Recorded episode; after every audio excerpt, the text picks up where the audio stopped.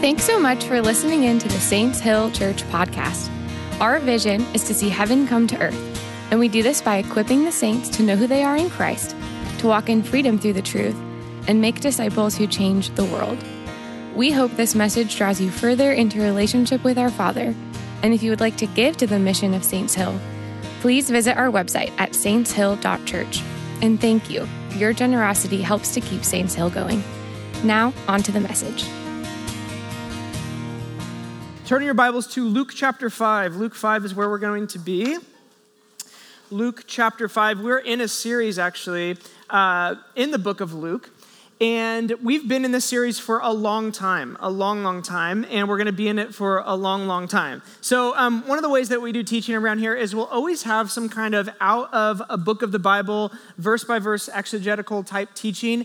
And then every now and then we're going to intersperse just different uh, thematic series or different moments where you're going to hear from uh, the elders in the church or from our different teachers in the church on just what they feel like the Lord is speaking to them personally, but always coming back to uh, the book of the Bible that we are in for this time. So, um, whenever I speak, whenever I share, I do my best to talk about what I'm learning about or what's feeding me. Um, I, I, want to, uh, to, to speak out of a place of being filled, of being full. I don't want to talk about things that I haven't experienced that I'm, I, am i am not, uh, I don't really know much about. I want to speak about things that, that God has been feeding me on and teaching me in. And uh, so today might be a little bit technical. So like, wake up if you're like, if you need to like, you know, slap yourself on the cheek or something like that. You're gonna have to be awake for this one. It might be a little bit technical, um, but this is something that's really, really feeding me. This is something that I've been in for the past probably two or three months. That's really, really been feeding me. So I'm very excited. I've been looking forward to this Sunday to sharing this with you. Okay. That being said, look down at your Bibles, verse 33 of Luke 5. Verse 33 of Luke 5. They said to him, Jesus, John's disciples often fast and pray, and so do the disciples of the Pharisees. But your disciples go on eating and drinking. Jesus answered, Can you make the friends of the bridegroom fast while he is with them? But the time will come when the bridegroom will be taken from them in those days, they will fast. He told them this parable No one tears a piece of a new garment to patch an old one. Otherwise, they will have torn the new garment, and the patch from the new will not match. Everybody say, match. The old. And no one pours new wine into old wineskins. Otherwise, the new wine will burst the skins the wine will, be, will run out and the wineskins will be ruined. No, new wine must be poured into new wineskins. And no one after drinking old wine wants the new, for they say, the old is better. Now, this is a classic passage, and it's really a profound metaphor that Jesus is teaching through. In both cases, the case of the wine and the wineskin, and the case of the unshrunk cloth and the shrunk cloth, we have two items that do not work together. They do not match, they do not go together, and there's an incongruence with them. See, new wine needs to expand, okay? It needs to bubble up, it needs to ferment. But in the first century, the old leather wine bags that they would put wine in, uh, if they were old, they didn't have the ability to expand anymore because they'd already expanded once before and they'd become hard and rigid. So if you put new wine in them, it wouldn't work. It would bubble, bubble, bubble, and it would explode. Now, what is Jesus getting at here? What is he talking about here? Well, the wineskins represent something, right? In context, the wineskins represent structures and beliefs, ways of thinking that are associated with the law of Moses. And it isn't so much that fasting is good or bad. He's not actually making a comment about fasting is good or fasting is bad. And those, those Pharisees, they're always fasting. And those John's disciples, they're always, they're living in that old covenant, not the new one I'm bringing. They're always fasting. He actually says, no, my, you know, my disciples are going to fast. Um, but he's saying this he's saying, now is not the time. Now is not the time. Why? Why isn't it the time? Well, because of the presence of God, because Jesus is with them. Now, the problem for the Pharisees or the disciples of John, the reason why they're confronting him with this, they got a problem, and here's the problem. Their entire society had a worldview where religious activity, practices, forms, structures, all of, the, all of the Pharisees had this belief that if everybody could just follow the Torah for one day, then the Messiah would come. If we can be on our best behavior, then we're going to get Messiah. And so these, these practices, these religious duties had become a sort of tell that would show you who is in and who is out, right? Who's righteous and who's unrighteous. So, Jesus, right here, he looks to reframe their entire way of thinking. He says, Look, rather than asking, Are we signaling the right things through our behavior to belong to the group that we want to belong to? He says, Do you do everything in your life to make room for the new thing of God? Or do you want the approval of men? Because that's really what it comes down to. Are you doing everything in your life to make room for the new thing that God is up to? Hence, Jesus in this context. Or are you concerned that we're not playing by your rules? Are you concerned that if everybody if we can't get everybody to play by the same rules, then people will go off and do their own things? Is it control that you're after? Is your religious activity there for people to think, wow, I mean, what devotion? Or are you devoted because the new wine is just that good? The presence of God is just that compelling. And, and, and you don't want to become rigid or inflexible to the new thing that God might be up to. Now, here's the point. Here's the point. How do you stay in step with the new thing God is doing in a given season? How do you do it? You value the movement of God above doing relationship with God the way that you've always done it. you value the movement of God, the new thing, above doing relationship with God the way that you've always done it. You focus on your forms and your methods and your disciplines, and your life may end up an old wineskin. But if the wine is your priority, if the wine is your priority, then you will always make sure that everything in your life is tailored for the wine.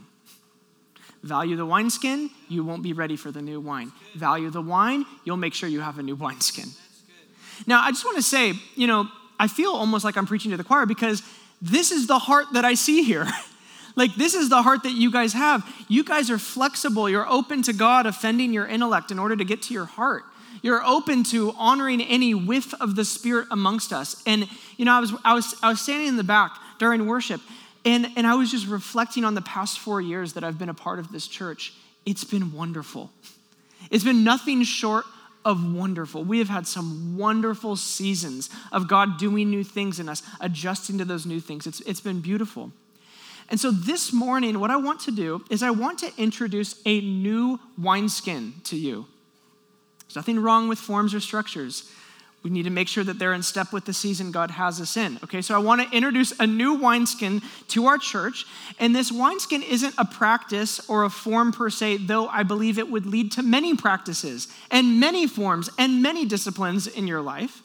Um, I want to introduce a new way of looking at the world that is feeding me and I believe will keep us open as a church to the new thing that God is doing. I want to talk about a sacramental worldview. Like, what? We're evangelicals. Yep, I know. A sacramental worldview. I want to ask you this question How do you view the physical world around you? And your role in it. How do you view the physical world around you? I think that there are many Christians in one camp that, in one camp that would say, What does a spiritual relationship with God have anything to do with the physical world around me? I don't have to do anything. Maybe you've heard this before, and I'm kind of overstating it a little bit, but I don't have to do anything. I've been made right with God by what I believe. What do you mean, the physical world around me? but there are others, other Christians, just as sincere, whose whole religious life is wrapped up in a ritual. And they may be tempted to think, at least I do the stuff. At least I do something, right? See, there are three different ways of thinking about the physical world around us. There's probably more, but I've truncated them into three. And you're going to see a beautiful picture that I personally drew. So, uh, yeah, yeah, it's impressive. Um, these three different uh, sets of boxes represent, I think, the three worldviews that you will find in the Western world today. You have on the left the closed box. And what the closed box is, is essentially naturalism.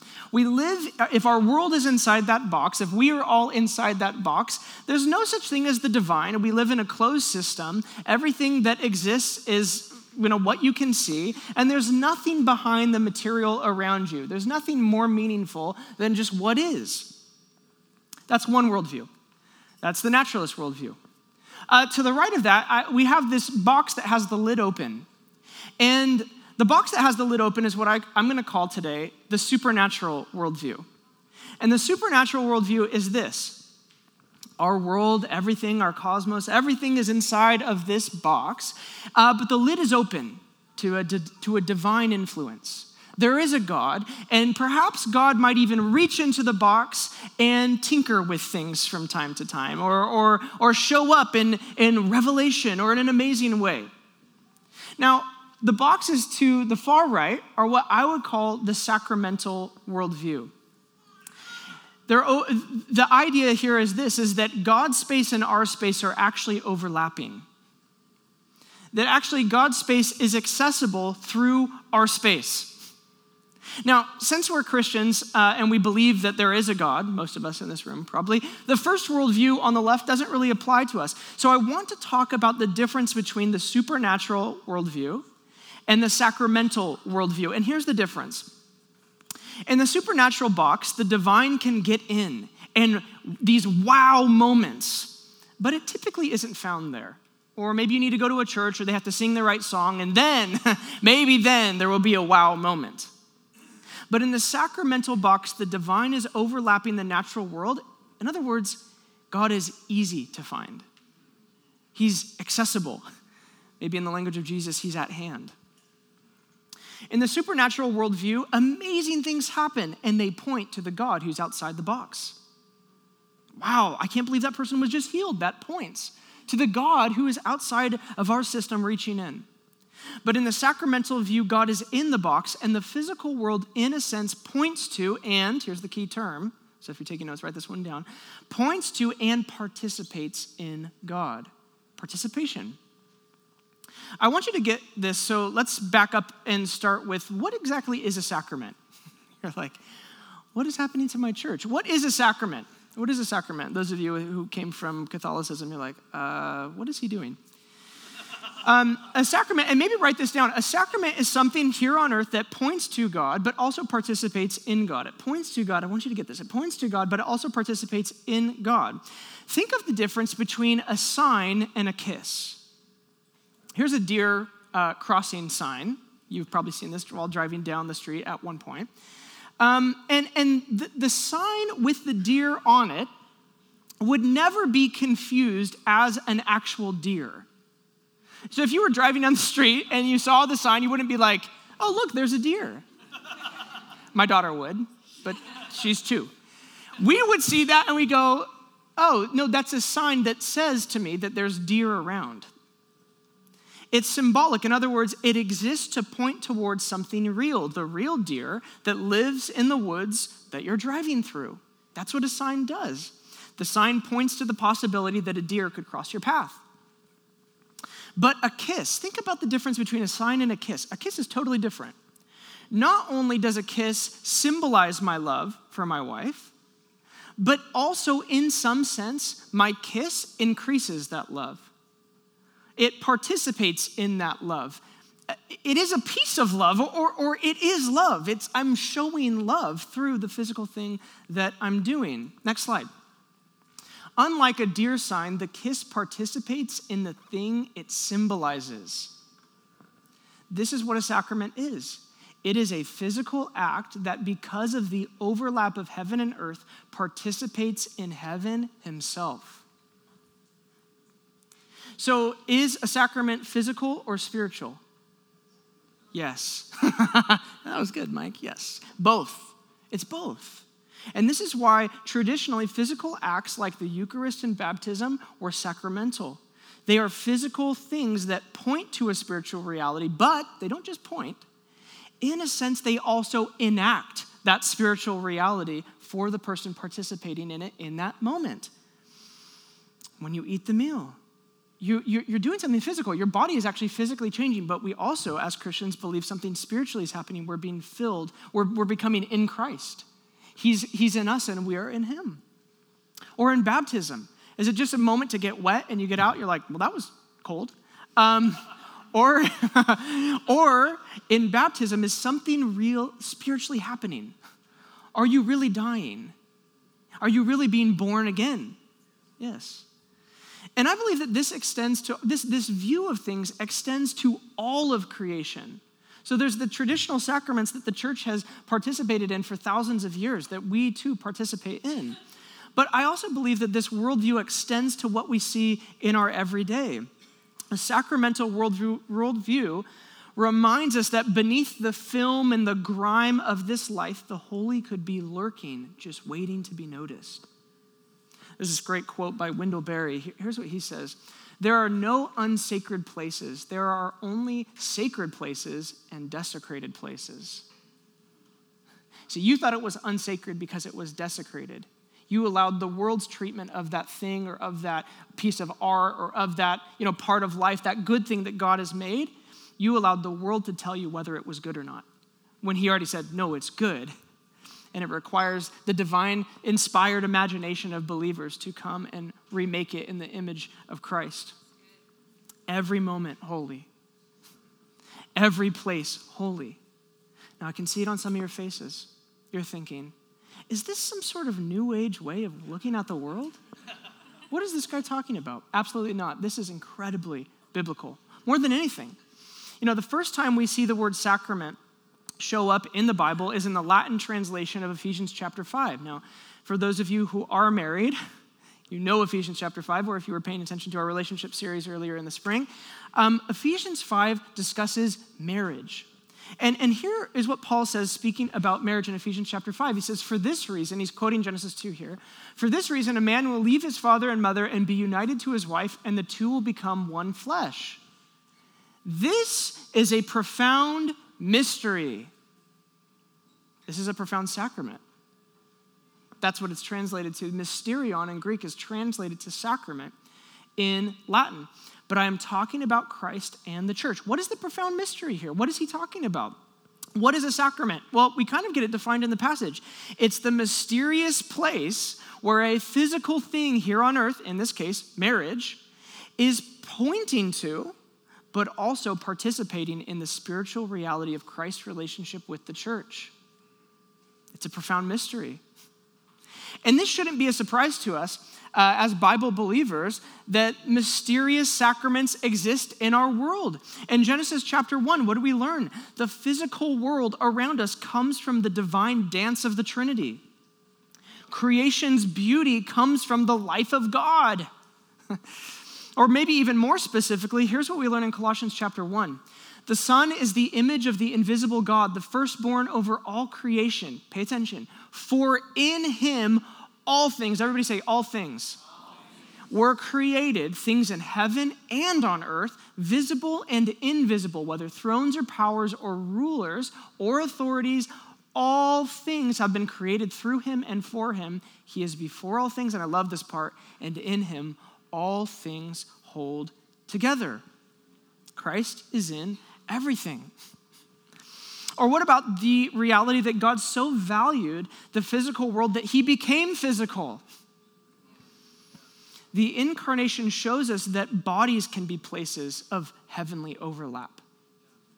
When, when Christ put on flesh, he, he gave a new meaning to what it means to be a physical body, to be a person alive. He gave us a potential lifetime of sacramental meaning just within our bodies and to the passage before us today to bring it back to what Jesus is talking about in fasting.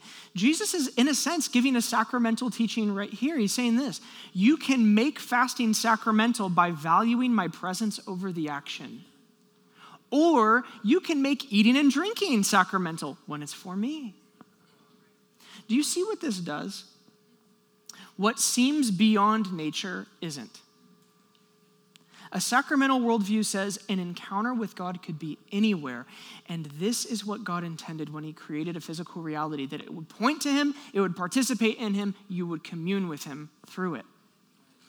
Any bit of creation could be a potential door to encounter God. And when you begin to see with eyes like this, like this is what I'm trying to do this morning is like, whoa, my eyes are getting bigger. My worldview is getting wider. I'm beginning to see you in places that I didn't expect to find you. When you begin to see like that, you will begin to ask this question Is what I'm doing with my physical world reflecting the sacramental reality around me? I'm not praying because I want to look like somebody who prays or I want to be a part of that. Well, my church says that we're praying, so we should pray. I guess I, I want to belong to them. So I'm like, whoa, whoa, no, no, no. Those motives do not belong in the sacramental reality. No, you begin to pray, you begin to fast, you begin to eat and drink with friends, you begin to receive communion, you begin to worship, you begin to sing, you begin to read the scriptures. Why? Because it's always the potential of encounter. You begin to go on a hike. You begin to talk to your kids differently. Everything begins to change because you live in a sacramental reality, the overlapping world of heaven and earth. At any point, you could be meeting face to face with God. And you know what this has done for me? It changes how I change diapers. I'm not just changing a diaper, I am actually caring for the body of somebody who's connected to God. I'm building trust with, with, with, a, with a child who is one day going to be an adult in relationship with God Himself. How sacramental. It could change the way that you write a paper, it could change the way that you prepare dinner or you wash dishes. Brother Lawrence was famous for the way that he washed dishes. He has a book, um, Practicing the Presence of, isn't it Practicing the, the Practice of the Presence of God, something like that? Um, people would travel just to watch him wash dishes because he did it in a sacramental way. He was a hosting God through the way that he washed dishes. Is that how you view your life? And I actually think this is what Jesus is getting at. He's getting at a presence based lifestyle. What's your lifestyle like? Well, it just revolves around the presence of God. It's a life that looks for the presence of God in everything. That is the sacramental worldview. That is a heart like a new wineskin. and when you see like this, two things will happen. You won't get stuck on specific ways and rituals you will begin to ask, What should I do in the physical to respond to how you're revealing yourself to me, God? And the second thing that will begin to happen is you will begin to see that the traditions of the church, Eucharist, baptism, preaching, worship, eating together, they act as doors to the divine life even when you're not feeling it. You're like, why should I do that? I don't have to do anything. I'm free, don't you know?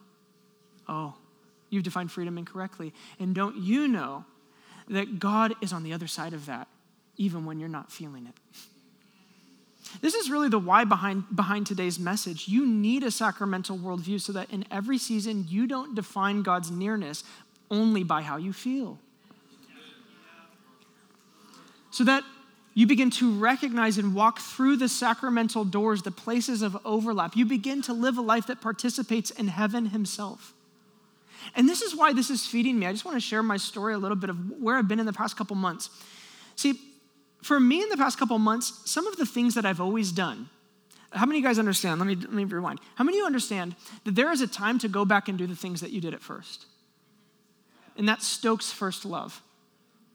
And there is a time where the things that you've been doing, the practices that, because we all have practices, the practices that you do have have become rote and memorized. And it's time to freshen up by trying something new. See, if I only have a narrow view of where I can meet God, it only happens in my prayer room, it only happens with this song, it only happens when I read this passage. I just stay in the Psalms. I'm not reading through the Bible in a year. I'm not going to do Leviticus. You know, I don't know. It's like, it's like, if, if you only have a narrow view of where you can meet God, then you will constantly feel like you're letting him down if you're not doing those things. But if you have a sacramental worldview, not only does communion and baptism and preaching and reading the scriptures become all the more important, but you begin to see God everywhere. You begin to be amazed at a sunset, just stopped by a sunset. Wow, you're in it. or at a glass of wine. I love wine. With a glass of wine, Just, this is really good. this is, I mean, really good. I think this is sacramental. Something sacramental is going on in this wine right here. Or maybe it's in a conversation with a friend. You're like, there was something sacramental about that conversation. We just touched heaven through the, what just happened there. Twinkies? Twinkies? Okay. For Chad, Twinkies, sacramental. like, why I've been fed is that this worldview is helping me see God in more places than I've seen him before. And we live in this beautiful valley where he's just, I, will be driving through this area. You know, my, my in laws live on Bald Peak, and so I'll be driving up to their house. And I'm just, I'm literally stopped like, you know, eight times out of 10 by something that I see, just, wow, that's really good. I think you're there. I'm seeing you in it. It's not so lonely. I actually see evidence of your beauty all around my, my whole life, I feel like with this worldview has been getting this new reverence of what things around me could really mean. You know, isn't it so interesting? I just find that the enemy, he wants to make your life mean less. he always wants to make it mean less. Uh, you don't need to honor that person, they're annoying. You know, like, that wasn't that good of food. Uh, you know, it's always less. This, this dissatisfaction, this, this uh, lack of gratitude, it's always less. And what this is doing, God's like, no, no, no, you are made to be rulers. So everything that you do means more. Everything that you participate in means actually more than you think that it means. And Jesus says, when you, when you start to see this way, when you start to live this way, that's where the fruit comes from. A life that participates in God and bears fruit. John 15, here's what Jesus says I am the vine, you are the branches. If you remain in me and I in you, you will bear much fruit. Apart from me, you can do nothing. If you do not remain in me, you're like a branch that is thrown away and withers. Such branches are picked up, thrown into the fire, and burned.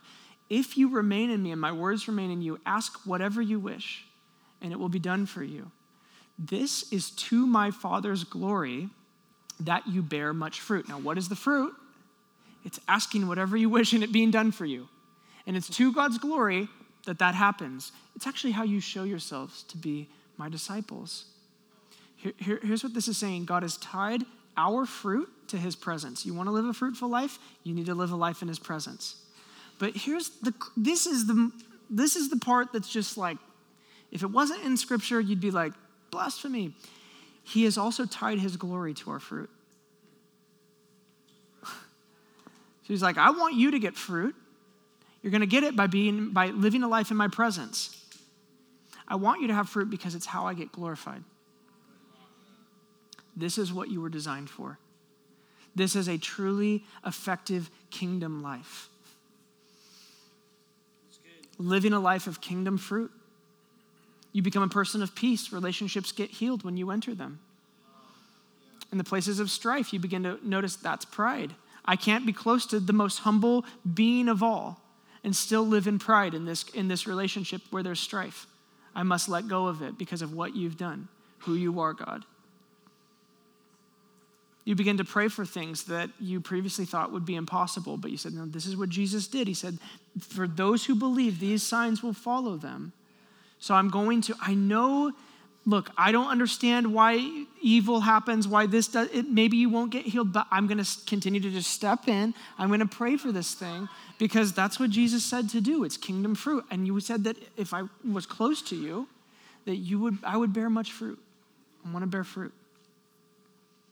There are many Christians who simply see their religion as symbolic, like the Pharisees, doing the right things, never expecting to actually meet Jesus and they're shriveling up inside by the second. Dead actions, going through the motions, you're always on the verge of a new version of self righteousness. But there is a deeper life, the sacramental life, where you begin to participate. You begin to commune with God Himself, not, not just at church or in a song, not, not, not uh, just when you receive communion or when you, you were baptized, but when you're driving your kids to school when you're on a walk, when you're having pizza with friends, it's participation. And this is what it means to live on the vine.